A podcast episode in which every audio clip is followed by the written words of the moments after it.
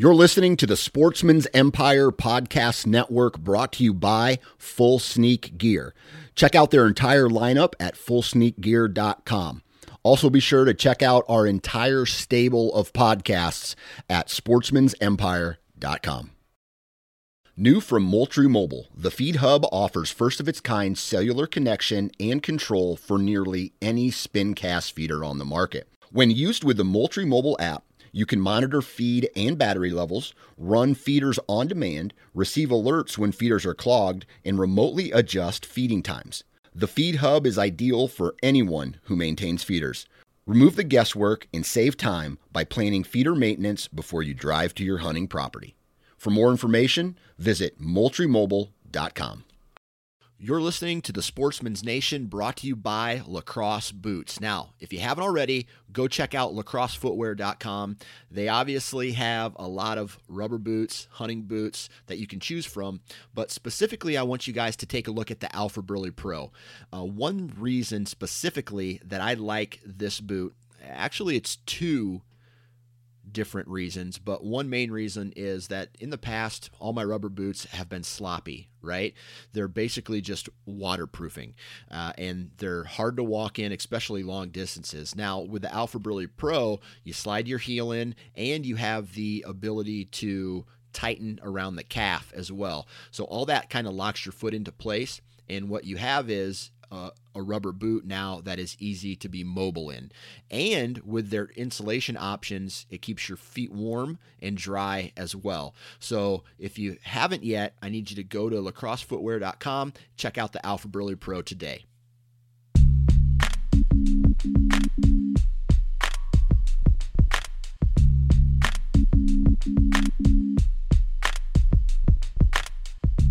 Welcome to the Nine Finger Chronicles podcast Brought to you by Exodus Trail Cameras, the number one podcast for bow hunting product information and hunting stories from across the nation. And now, here's your nine fingered host, Dan Johnson. Happy hump day, everyone. I don't know why I laugh. I'm in a room by myself.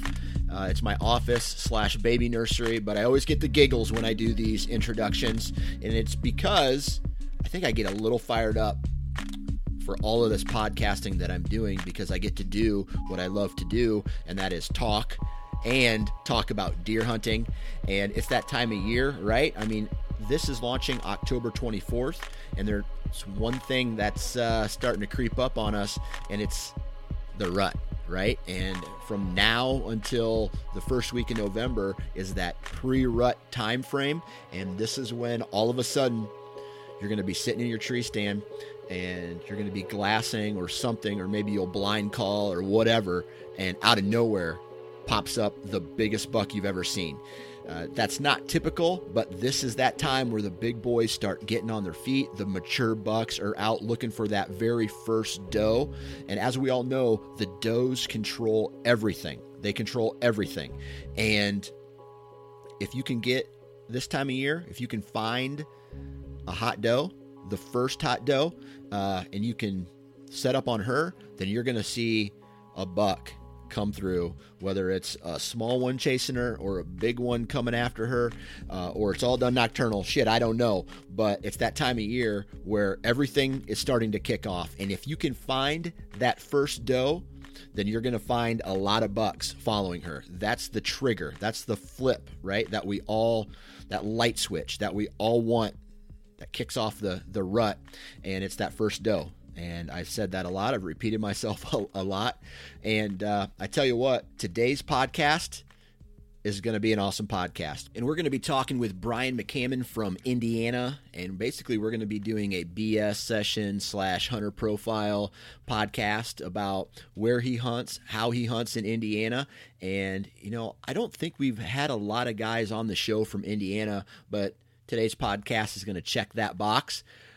Before we get into the podcast, though, I'll tell you, I'll tell you right now, I am a huge fan of ozonics. You guys know this. I'm a huge fan of ozone technology and how it is used to basically eliminate odors on your clothing and in the tree stand. So if you haven't had the opportunity to go check out what Ozonics is all about and what they do and how it can help you be more successful in, in the timber, here's what you need to do. First, you need to go visit ozonicshunting.com. Check out all the products that they offer. They have a lot of information about how ozone works, how their products works, and how it can benefit you.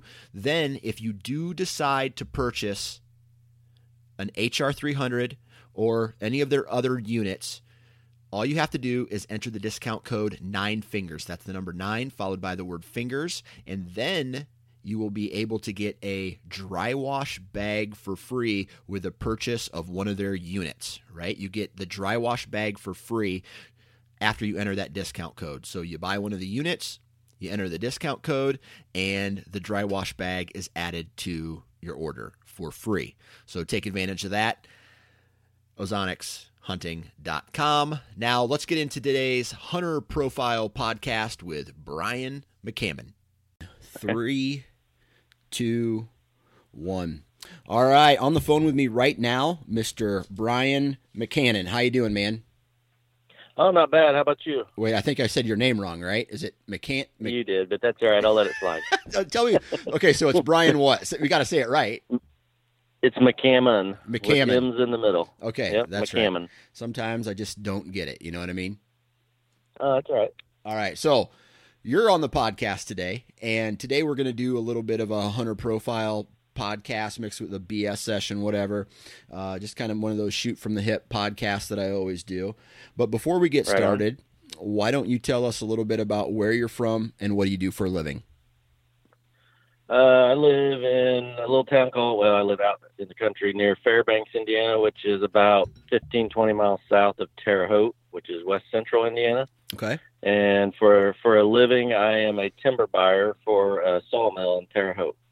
Oh, cool. Did you know that I almost became a timber buyer before the job that I have now? Uh, one of my buddy's stepdads, his family runs a timber, like a sawmill, and they have timber buyers that go out. And he wanted to train me on going out and you know basically doing estimates on properties of what tree values are and all that stuff. So Right. so that's cool. I mean, um, so Yeah. the from what I understand, you're outside a lot Oh, yeah, about every day. every day. Now, here's the question I have for you. If I was in that Okay. job, I'd be talking to the landowners. Every landowner that I was on, on being, hey man, you mind if I hunt your property? Do you do that? I don't typically because I've got decent hunting ground close to home, and that's where I just I prefer to not have to drive too far. So, Gotcha. Okay. All right. But what what hap- I get I get that question a lot though. So what? Ha- I'm going to throw a curveball at you. What happens if you're out Okay. there, you're you know you're doing an estimate, and all of a sudden you stumble upon this like 100 inch side shed of this buck who's going to be like 200 inches. Do you see if you can hunt that property, or do you just you just ignore it? Uh, I've never had that happen. I've found some nice sheds while working. Um, usually I pick them up and then ask the landowner if I can keep them, uh, which most of them will let you do. Um, but yeah, if I found a hundred incher, I would be pretty tempted to try to get permission to do it. Yeah, Man, you would that be, would be uh, you'd be that'd be a crazy not to. Yeah, absolutely. Yeah, right. Absolutely. Well, that's cool, man. Um, so you do your you go in and they say yes or no, we accept your offer, and then the the chainsaws and bat uh, and I don't know bulldozers come in and take down the trees, and then you take them back to a sawmill and cut them up. Yep, make them into lumber. So my job is to buy timber standing ahead of three logging crews, and then I kind of help coordinate those crews as to what jobs they're moving to and where they're working next, and making sure everything's going all right in the woods. And so yeah, I'm pretty much in the woods every day. Cool. I tell you what, there's is is there ever a bad day in the woods? Uh, when it's really hot and humid and the spider webs are bad, that's about as bad as it gets. I I love I, that. I, oh, I can man. tolerate the cold, the zero, all that. That's no problem. But when it's really hot and humid and there's lots of cobwebs, then it's kind of miserable. But I still, it's better than sitting in an office looking out a window, wishing I was outside. I guess. Absolutely, man. Uh, do you get poison ivy? I do, not terribly. I get a little bit, but not not really bad, and I get it every summer. You know, doing what I do. So Yeah. but it's not bad. The worst part's the chiggers and uh, the ticks. You know, in the summertime. Yeah. Oh man. I don't know, man. I get poison ivy really, really bad. So even d- when Uh. I'm out checking my trail cameras in the summer, I'm long sleeves, head to toe. You know, something around my neck. I got a hat on. It just, man, I get it real bad. Yeah, it's probably a good thing you're not a timber buyer then. Yeah. Yep. That's probably God put me in this cubicle for a reason. So I don't, I don't know why, but He did. But anyway, That's right. I put a, a message out on Facebook and I said, you know, do you know someone who would be a good uh, a good guest on the podcast? Basically, I was looking for listeners or followers to nominate someone they knew. And it's your Right. buddy Doug, right? Yep. Yep, your buddy Doug sent me a message. Said, "Hey man, you got to get a hold of this guy. He's uh, he's a pretty successful hunter out of Indiana." And uh, long story short, here we are. Um, and the first question that I have for you is, you mentioned you're you said you're south of Terre Haute, right? Yes. Okay, so describe the the terrain features in that part of the state. Um, it's excuse me. It's uh pretty mild. There's there's really not any big steep hills around here. You got to get down in the southern part of the state to get into those. So, um, in steep country around where I live and hunt, uh, a hill that's 50 or 60 foot tall is a pretty big one. Yeah. They don't they don't. If there's not a lot of terrain feature, you know, big terrain features. Um, and then west of where I live is the Wabash River. I only live about six miles from the river, and you know, there's a pretty good sized river bottom down there that's just flat as a pancake. So Okay, and then that's for the most part that's where you hunt on farms that are. Is it mostly ag? yeah, there's a pretty fair percentage of it's ag. So it's there's a few bigger wood blocks here and there, and uh, I own some ground that happens to be in one of those bigger wood blocks with a little bit of ag on it. But for the most part, a lot of the farms are mostly ag with a little bit of woods here and there. Okay, so and that it's coming up on that time right now where I don't know about you, but typically in Iowa this time of year they're starting to take the crops out, and I mean working all night trying to get the crops out. Right now, Right. we have really wet ground, so that slowed the uh, the the harvest this year. But Yep. is there a huge change? And this is a question I actually like to ask a lot of hunters with with a heavy ag, right? And little little timber, is there a huge shift in deer movement when the when the crops start to come out? There is definitely, especially in the areas that are mostly ag. You know, when when the crops come out, all their cover's gone, so they have to go to the smaller woodlots. Um, the area where I own my land is, like I said, it's a bigger block of timber, so I don't see it quite as drastically there. Um, the surrounding areas, you definitely see some, and then uh, there's a few areas where it's just smaller blocks scattered around. So we've known of deer that have moved, you know, a mile or two after the crops come out Right. um, just to find cover and probably pressure helps move them around in them smaller woodlots as well. Right, right. So, as far as the properties that you hunt, I think I Uh-huh. heard you say that you own a piece of property. Yes, How many acres do you own? I own 70 acres. Okay. And is that where you do most of your hunting, or do you bounce around to several different pieces?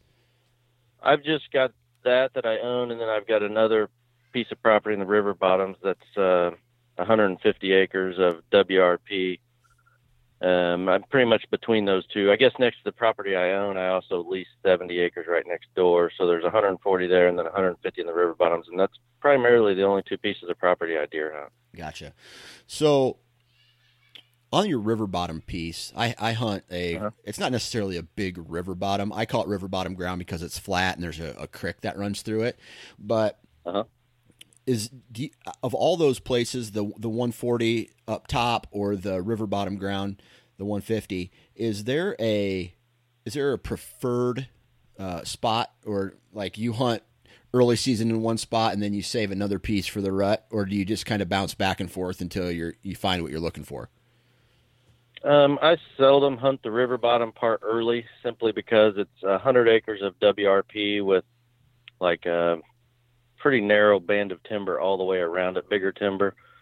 And I don't hunt in the WRP because that's just thick and nasty, and that's where the deer stay. So I just hunt the outskirts. So I pretty much wait for the rut and catch the just hunt. It's basically a big circle, you know, really, and I just hunt the downwind side and wait on the bucks to cruise the edges in the rut there. My my farm is where I do most of my early season hunting because I've got some food plots and um, just makes it a little easier when they're coming to a constant food source. Of course, I've not been super successful early, but I see some deer. I just haven't killed any early. So Gotcha. So this uh, this piece of property, what is WRP? Explain. Is that? that's the wet wetland reserve program. oh, cool. So it used to be used to be farmland, and then I think this piece of property I hunt in 2003 or four, they planted it to trees, and then of course you get a lot of natural regeneration with the soft maples and cottonwoods. Mostly what they planted was pecans and oaks, bottomland oaks and stuff. So now it's just it's 100 acres of thicket really. awesome, and It's that's their that's their quote unquote sanctuary. Pretty much, because I don't go in there unless I'm tracking a deer, or occasionally, if it's getting down to the end of our bow season before our gun season starts, and I got a pretty good wind, I'll slip in there with a set of rattling horns and find a few openings that are in there and rattle them, just see if I can pull something in. Which I've killed a few bucks that way too. So Right, but that's kind of like a, a last attempt, right? last attempt before the gun season opens, and then you know otherwise I stay out of it unless I'm shed hunting in the wintertime or tracking a deer. Gotcha. Do you do you gun hunt?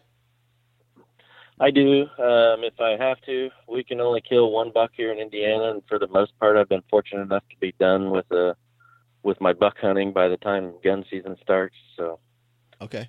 I've not had to break it out too many times. So, what's the in the specific areas that you hunt? Let's talk a little bit about the deer numbers and the deer quality, the buck quality specifically. Okay. Excuse me. Uh, the river bottom ground deer numbers are oh fair, fair to good. If uh, on a normal rut sit, if I sit all day, I may see you know anywhere from six to ten bucks. Okay. uh, different bucks cruising around, maybe up to 15, just depending upon the day.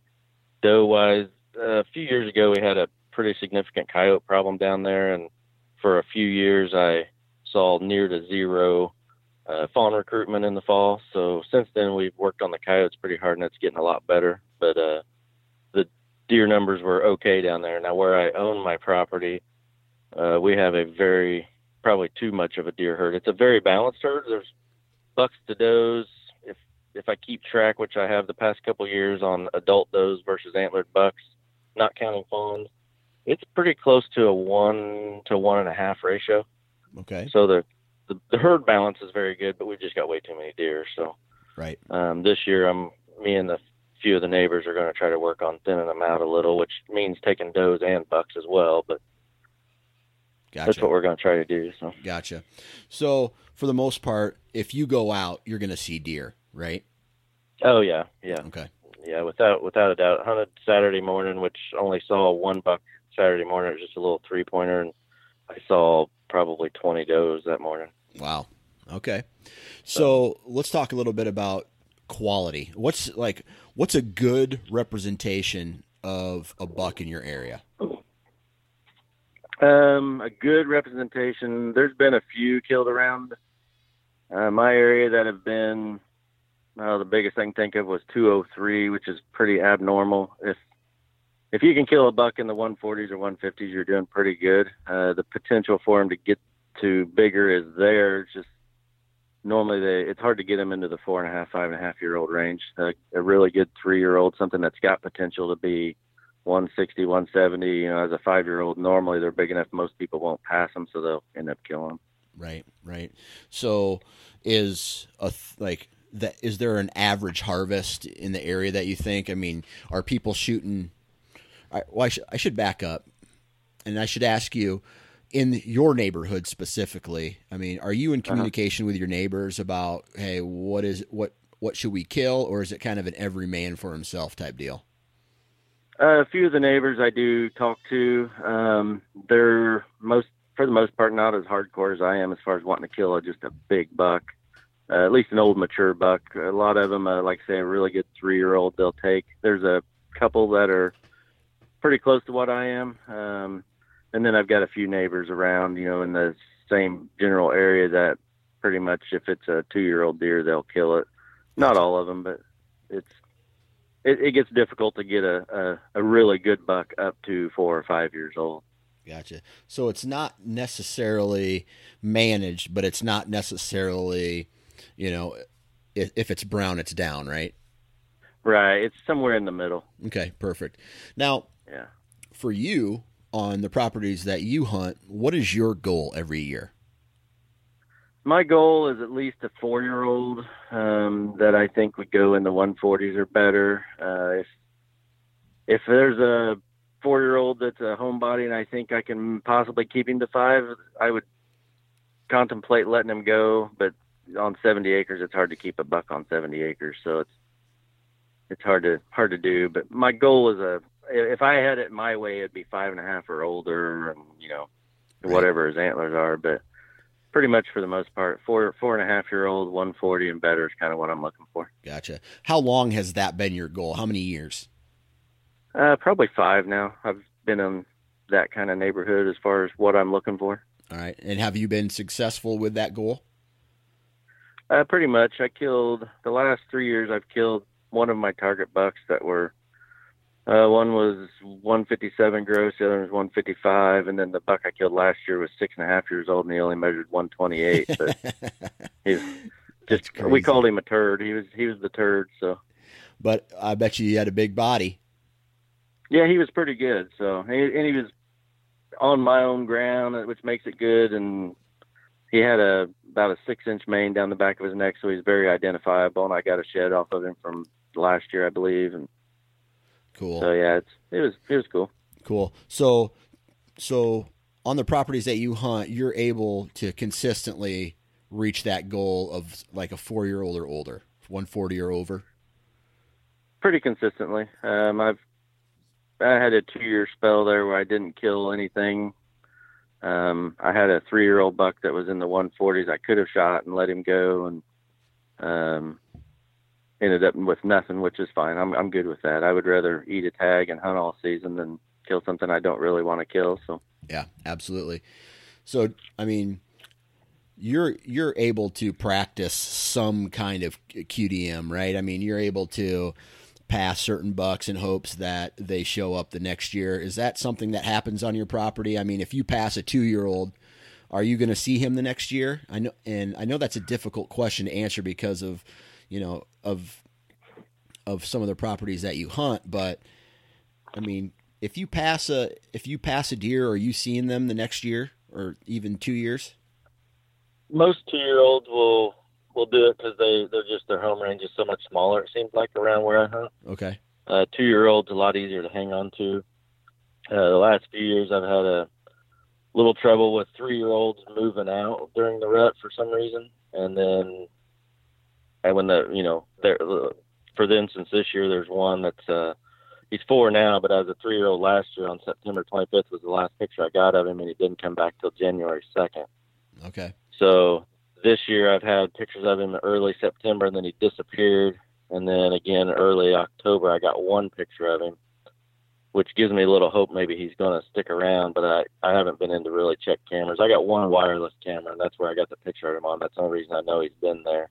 But I haven't been into check cameras for a little while. Just I haven't hunted by too many of them. So gotcha.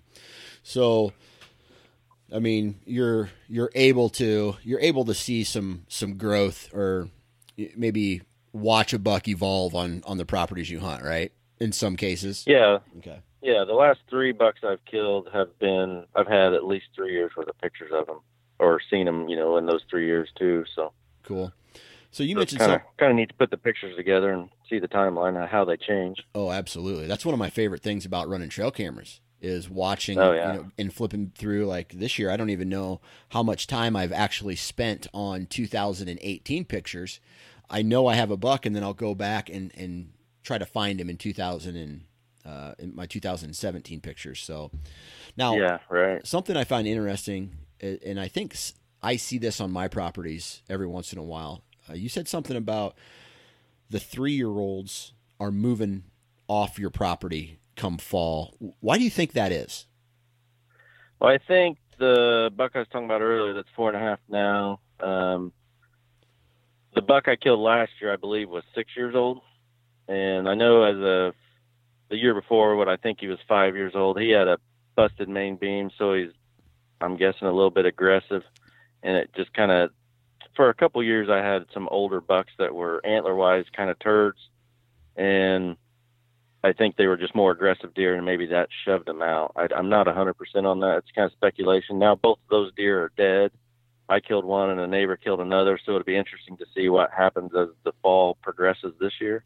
Mhm. Um, I'm hoping that you know one of these better bucks in the neighborhood that has moved off as a three-year-old will will come back. I get them all back in the winter, just because I plant some food plots with winter food, and so it's interesting. I I keep them through the winter and in the spring and part of the summer, and then they disappear again. So Yeah. I'm, I'm guessing it has to do with you know other dominant bucks in the area that are calling it home Yeah. that just aren't spectacular antler, antler wise. Right. And that's one thing about my farm is my farm is the hot spot for summer like their summer habitat, man. I, I just feel that Right. they they hang out on the farm that I hunt, but fall comes, right? They go hardhorn, they make a shift, and then the crops come out and they make another shift, and it's just like the I, I don't know what why it is because it's really good cover in certain uh, parts of the farm, but Yeah. I'm I'm just I, I always think about that, right? I think about what is making these deer get up and go someplace else, and it's probably because the neighbors have a lot of food on their property. Once the crops, you know, once the crops come out, or once they go Right. hardhorn, they're smart enough to, you know, to hey, if I want to survive, I just have to cross this fence. You know what I mean? Right. Yeah. So, how many acres of food plots do you have? A total of about six and a half. Six and a half. What do you? And you said you plant winter plots. What do you typically planting? I've got right now. I've got about total out of the six and a half acres. There's about two acres of it is clover, which is I just leave it clover year round. And then uh, what I planted this year, I planted some the deer radishes, and then the rest of it is in turnips and rape mixed. And then I've got 12 acres of tillable land as well that they farm. That's the fields are it's like two blocks of field connected with a smaller strip and they're just real irregular. So what they do is they farm the nice straight open rows and all the little nooks and crannies is what i do all my food plots in. Oh, cool. and uh when they it's standing corn right now. When they shell their corn i'm gonna have them leave an acre and a half of corn as well. Last year i left two acres of beans. So you just end So- up you end up buying that out from them. yeah, just once the farmer goes to pick the crop, you know, whatever it averages acre wise, I know how much we're leaving behind, and uh, we do it on shares now. They pay me a third, they keep two thirds, so I pay them for their two thirds that they would have gotten if they picked those acre and a half, two acres. Oh, okay. So let's say, and this is just for uh, numbers reasons. So Yeah. if you get a hundred dollars for an acre of crops, you pay them back sixty six bucks out of that. But no, if say the crop when it's picked was three hundred dollars an acre, they give me a third, which would be that hundred dollars, and their two thirds would be two hundred dollars. Okay, I That makes gotcha. sense. Yeah, I got gotcha. Okay, all right. So you got you, you got some food on your property now. When Yeah. the when the gun season hits, uh, do you see the deer just kind of come into your property from all the outside yeah, pressure? Once the, yeah, once the gun season starts picking up, I start seeing new deer, especially, and then when the, the cold weather comes, that's when I really start noticing it. Gotcha. Yeah, and then they just they stay there until the food's gone. Pretty much stay there till the food's gone. Which last year, with all of what I said I had planted, with the two acres of soybeans, by January the fifteenth, it was all gone. so they found it and crushed Yeah. it. They found it and just yeah, totally demolished it. There was we hunted New Year's Day. Me and a friend of mine went to hunt, and there was a new buck had showed up on camera on Christmas Eve, and we went in to try to see if we could locate him, and which we didn't. But uh, every other buck showed up except for him, I think. And that night we saw pushing 60 deer, 25 of which were bucks. Wow. Yeah, just feeding in the beans. They just poured into the beans and spent all evening there. So, man, that's nuts. That that, that right there is the power of a great food plot late season, man. Oh yeah, yeah, definitely. All right, so yeah. Go ahead. So this year, this upcoming season, I mean, do you have a buck on trail camera or that you have past experience with that you're you're going after this year? I've got two really. Uh, one is the one I was talking about earlier. That's a four and a half year old. I call him Ed, and he's a four and a half year old, ten point, kind of narrow but tall, and would probably go 150, 155, probably closer to 150, I would say. Okay. And um, he is the one that disappeared in September last year and didn't come back till January. And then I've gotten one October picture of him this year. Uh, the other buck is kind of a ghost all through early season, and he shows up in December. And he should be five and a half this year.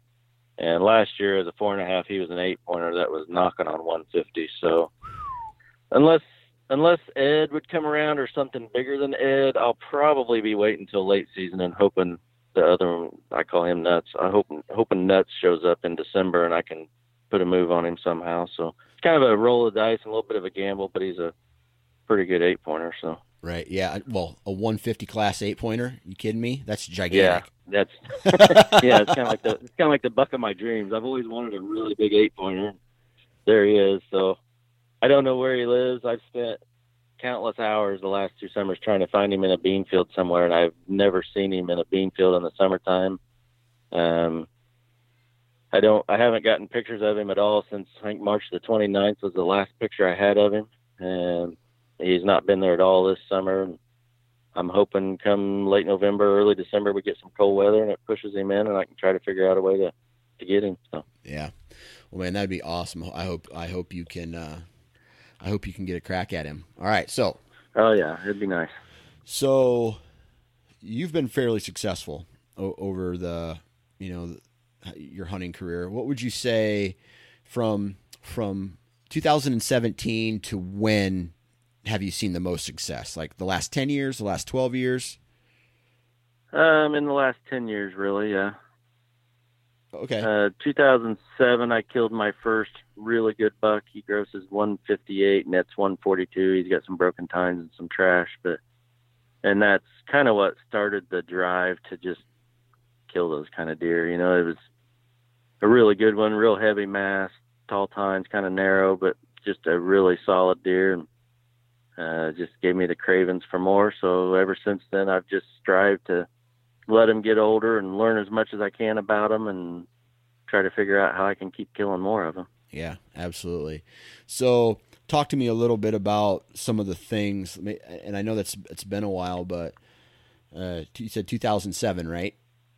Yep. Okay, so what did you change back then to to harvest that buck? I mean, was there a change where before before that this all started? Were you uh, it's brown, it's down guy? Were you you know just shooting any buck that walked by, or did you have like what? What I want to know is the change in you. What changed in you that made you want to start shooting these bigger bucks?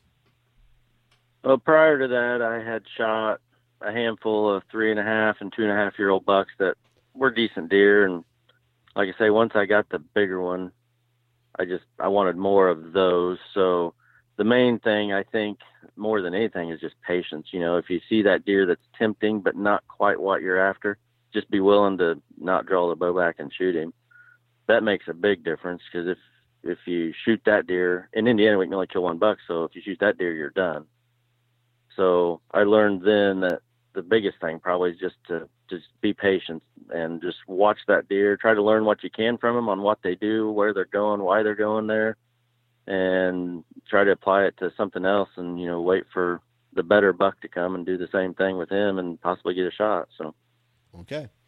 And then, was there any different type of strategy that you put out there instead of? I mean, you know, because a lot of guys they they're content with doing what you were doing, right? Shooting those two year olds right. and, and yep. those three year olds, and then yep. they say to themselves, "Hey, I want to uh, I want to I want to shoot bigger deer, but they don't want to change anything about what they're doing. Did you ch- Right. did you change any strategy to to take it to that next level? I started focusing a little more on access, how to get in and out of places, um, paying way more attention to the wind, and then just when it comes to scouting, trying to, if you find a good bed, a, you know, a good buck bed, or find a set of sheds in a bed or something like that, try to figure out why they're there, and then just try to think more of how they think and why they're doing what they're doing and started approaching it kind of from that angle. You know, a couple of the deer I've killed that have been nice have just been in your normal rut pinch point. Um, a couple of them have been, you know, outsmarting them a little bit too. So it's, but more than anything, it's probably been just watching my access, watching my scent control. I've kind of took that over the top a little bit. Uh, not as far as you could go probably, but I do practice very good scent control, and I think that makes a difference. Okay. What is it? What specifically about your uh, scent control regimen have you changed up? Uh, used to, I would wash my clothes in scent-free soap. I'd take a shower in scent-free soap, but a lot of times I'd put my clothes on, jump in the truck, and go to the woods. Um, now I wash all my clothes in scent-free soap. I do have an ozonic, so I give it an ozone bath every time I wear it. Um, I do use the ozonics in the woods as well. And all my clothes, after I give them an ozone bath, I put them in a airtight tote, and that stays in the truck in the bed and then when I get to the woods I'll pretty much strip down to my underwear and totally change clothes, everything, and then go in and I that I think makes a pretty good difference on just residual scent being left behind. Yeah. So ozonics, right? Talk to me a little Yeah. bit about what your first experience with ozone was like. And not necessarily just about the ozonics brand, but I mean ozone. Like what made you first off want to try it and then once you did try it, what what did you like about it? I'd heard a lot about them, you know, I listened to a lot of podcasts and stuff and heard heard quite a bit about them and I was contemplating it. And uh it's kind of a sad story, but a friend of mine had a brother who had passed away and they were the neighbors were on vacation so nobody found him for like 7 days. And I guess he was pretty ripe as far as that goes. And when I was talking to my friend whose brother had passed away, we had went to the house to just check it out and cuz he lived right next door to him and I went in. This was a few days after the all this had been cleaned up, and you couldn't smell anything. And I asked him, I said, "How'd they get that out of here? You know, that the whole place had to smell."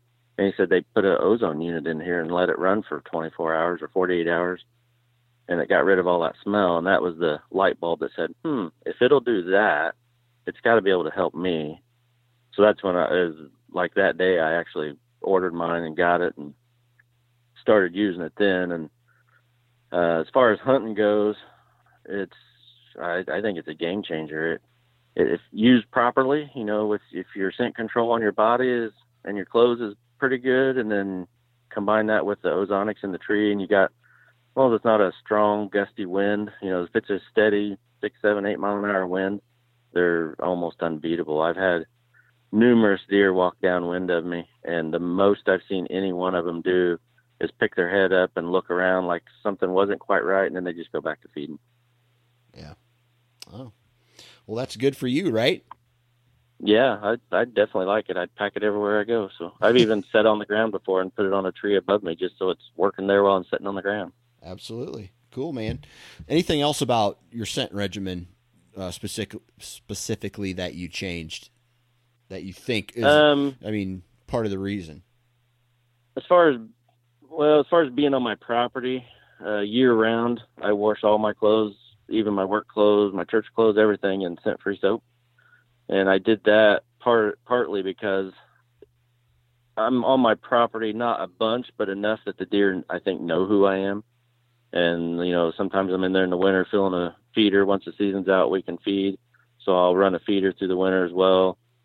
So you go in there and do that. They have to smell me. You check cameras. They have to smell you around there. So I got to where I got to thinking, you know, if I'm doing that with, you know, downy freshness on all my clothes, and then come gun season or deer season, all that changes to now I'm a scent free kind of guy. It's a totally different smell. I figure that might be like a new person showed up and you know Brian's gone and now this new guy showed up so I started year round I treat all my or wash all my clothes and even take a shower and scent free soap and all year round that way no matter what if I'm out there through the whole rest of the year when they're not so much bothered and deer season rolls around and they catch a whiff of me maybe it's not as alarming Gotcha. Now, you also mentioned access, right? And Yeah. t- for for someone who maybe is new to hunting or hasn't taken that next step, to me, it's one of the biggest reasons you're not seeing deer, right? And yeah by far yeah, so why don't you talk to us about what you did to change access routes or work on your access game, so to speak?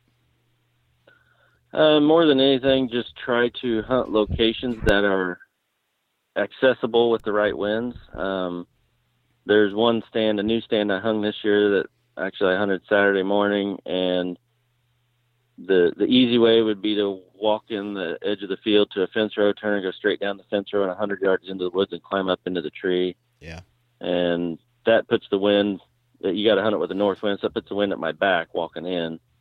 So to avoid that, this summer I went in after I hung the stand and I took a pair of pruners basically and just made a path down to this big creek bottom and then all the way along the creek and come back up another fence row to get in and out. So like Saturday morning when I went in, I walked down the one fence row and then turn and go 600 yards across through the woods right along the creek where deer shouldn't be in the dark in the morning and then turn and come up to the stand and you know crawl up in it. So instead of just walking through where where the deer are at the time you're going in or coming out and then same thing with that stand to leave it of an evening.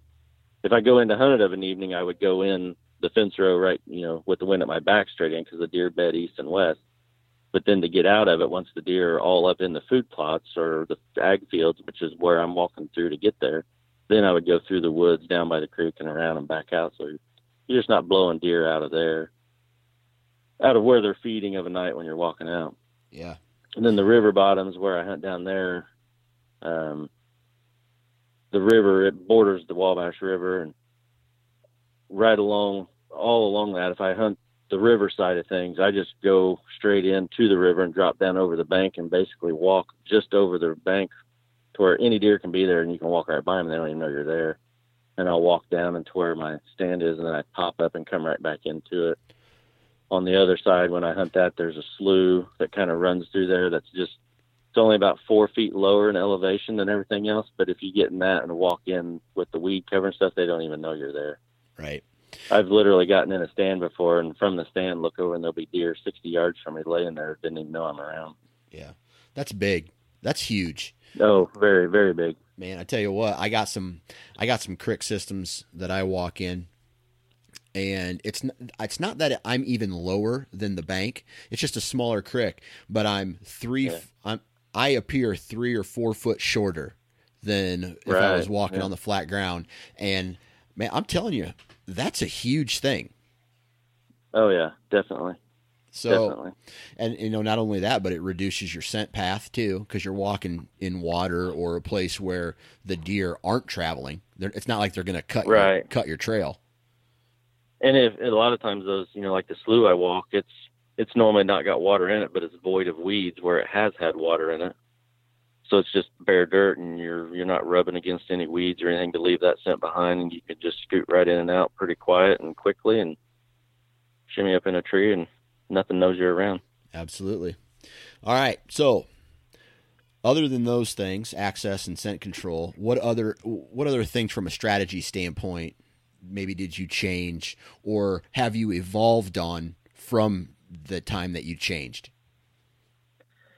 Um, more than anything, when you watch deer, try to figure out, you know, if you see a mature buck and he travels somewhere different than where the most of the other deer you saw that evening or that morning, why, and you know what what made him be over there. Um, the buck I killed in 2015, I had sat in a stand and saw like 14 deer that night, a couple two-year-old bucks or smaller bucks, and then two four-year-old bucks. And all the other deer walked within 30 yards of me, and these other two skirted by me at like 65 yards. And it just made me wonder why. And I to this day I can't tell you why. I know I reacted on it, and that day we had a southeast wind, which was right for that spot. The next day we had a southwest wind, so I hunted a different area. But that night it was supposed to switch back to southeast. So at 9:30 at night, I loaded everything up and went down in there and rehung another set. And the next morning, crawled in it a half hour after daylight, put an arrow in that deer. Awesome. Awesome. So and walk walking pretty much the same trail I seen him on two nights before. So it's just you know reacting to it instead of sitting there wondering why they're over there and staying where you're at and seeing another one do it and wonder why he's over there. I just started reacting to it because they're doing things a little differently than most of the deer. So make a change and make a move on the deer you're trying to hunt, not the not the general population. Right.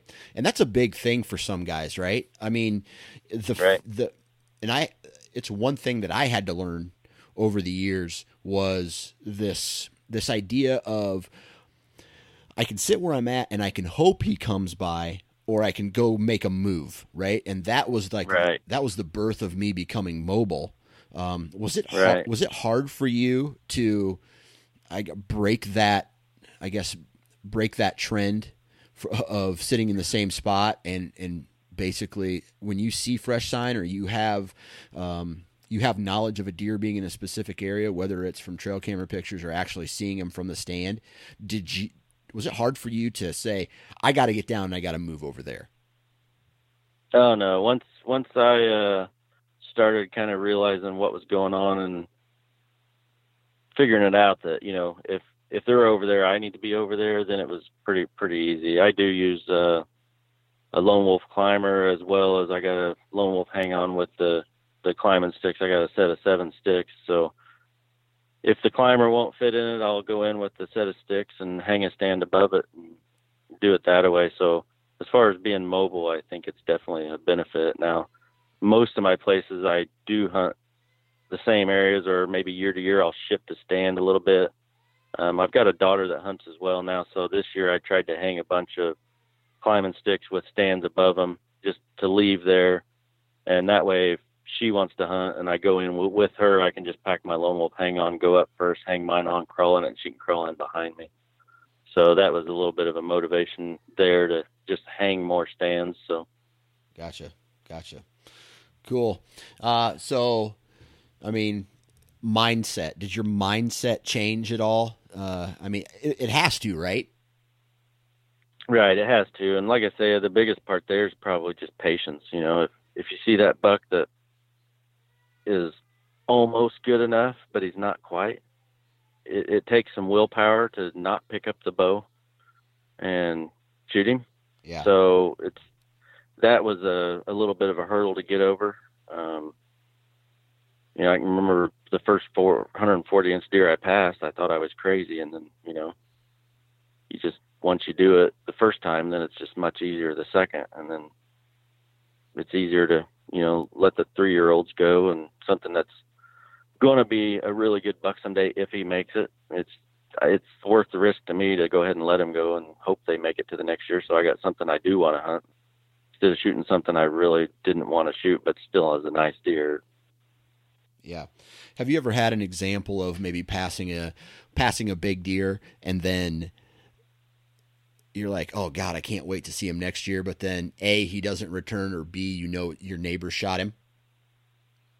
Uh, yeah, there's been a few times where you let a pretty good deer go, and you know, like a three-year-old that you're hoping to get to four, and uh, you know, a week or so later, you get a picture of him with somebody sitting behind him, and that's that's part of it. You know, it's part of hunting around people. I, if I was fortunate enough to own 2,000 acres, then that wouldn't happen as often, but I don't. I own 70 acres, you know, so it's it's a little harder to do. So, but yeah, it's definitely happened, and you know, as long as whoever kills the deer is happy, I'm happy. Uh, it, it it'd be nice to see them get older. If they don't, you know, and whoever shot the deer is is tickled, then I'm tickled for them. Um, the biggest gripe I got on that is the the people that consistently shoot two and a half year old deer and then are asking where the mature bucks are, and kind of like you know, if you quit killing them when they're little, they'll be mature someday. yeah, it's But math. you know, you're buddy. gonna have that no matter where you go. Yeah, Yeah. yeah, right. Absolutely. Cool, man. So, anything else you feel over the years that has has contributed to your success as you know as a bow hunter? Um, just being persistent. You know, put put the hours in the stand and um, just keep grinding on, no matter how bad it sucks. Just keep going. You you can't kill them from the couch. And the the two years I talked about, 13 and 14, I think it was, I didn't kill a buck. I hunted those seasons from start to finish. I mean, uh, the last day of season, both those years, I was in a tree stand of an evening, you know, hoping I could catch catch something coming out to a to a food plot and or a field, you know, to feed. Even though on camera all season long, 2013 especially, I never had a picture of a buck I wanted to kill all season long, but I still hunted the season, the whole entire season, hoping something would show up. Yeah. So persistence, persistence, and patience. Yeah. Yep.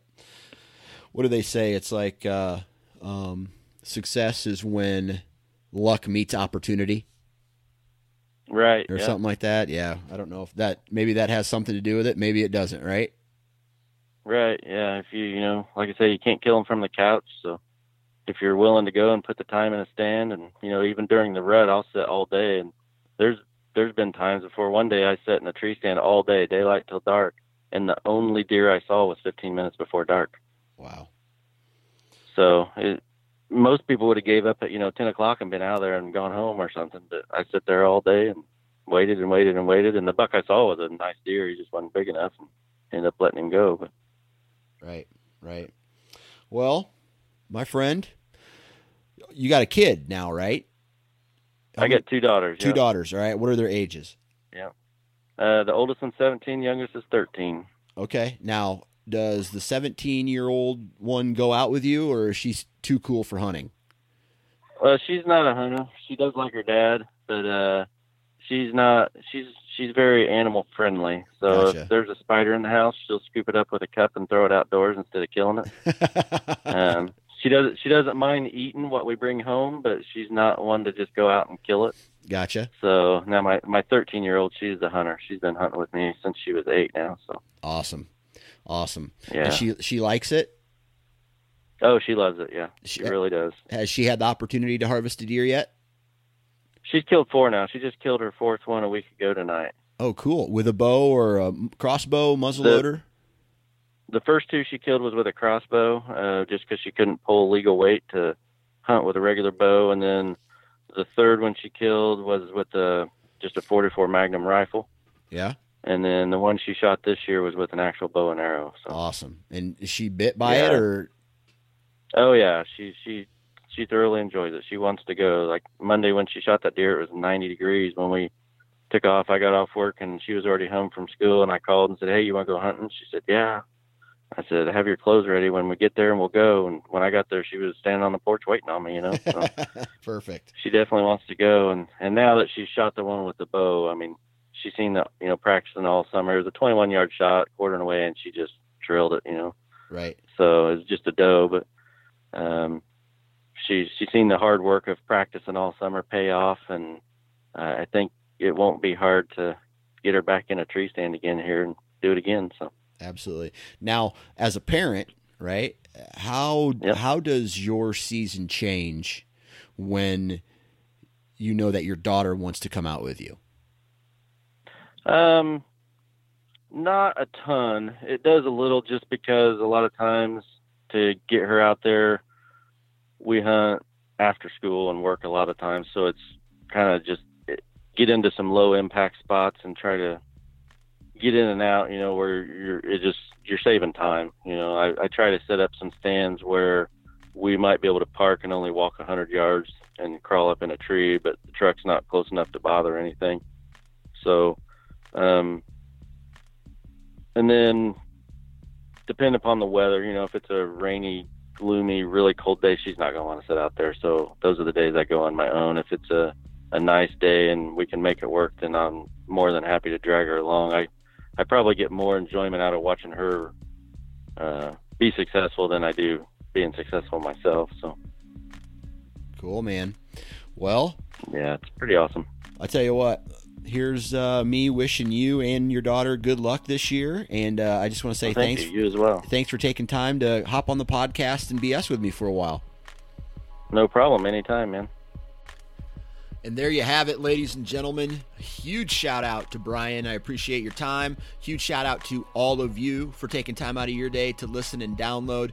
Make sure you guys are going and checking out the new website sportsmensnation.com. There you will find all of the podcasts that we put out, right? We have a bear hunting podcast. Uh, we're going to have a fishing podcast coming up. We're going to have a waterfowl podcast coming up. We have everything kind of split right now between big game and whitetails. More content is coming your way. The, we're growing and it's awesome. And uh, that just means more hunting content from the average Joe coming your way. Uh, don't get me wrong, we have some, uh, you know, some quote unquote celebrities every once in a while. We have some uh, professional hunters or whatever you want to call them on there as well, talking hunting and fishing strategy. We also have blog articles that you need to check out, right? Uh, we have we have our first recipe up online now. So go check out sportsmensnation.com, S P O R T S M E N S, sportsmensnation.com. Uh, and go leave a review on iTunes or wherever you download this podcast. Uh, I, re- I would really appreciate that huge shout out to all the partners of this podcast Exodus Trail Cameras, Wasp Broadheads, Lone Wolf Tree Stands, Deer Lab Trail Camera Software, Prime Archery, Ripcord Arrow Rest. Those last two I'm really looking forward to using this year, especially compared with the Wasp and the Lone Wolf. Well, all of it, all of it, and the Ozonics and the Hunter Safety Systems. Huge shout out to all those brands for supporting the Nine Finger Chronicles. Man, without those companies, I wouldn't be doing this. So, huge shout out to them. Huge shout out to my wife and kids for letting me sit in this dumbass office for as long as I do, putting together this awesome podcast. Uh, and just brings me clo- like this community that we're build- building. It's growing and growing and growing. So definitely spread the word. Other than that, if you're going to be in a tree this time of year, which I know a majority of you are, don't be a dumbass, please. Our friends at Hunter Safety Systems are reminding us all wear your damn safety harness. See you Friday.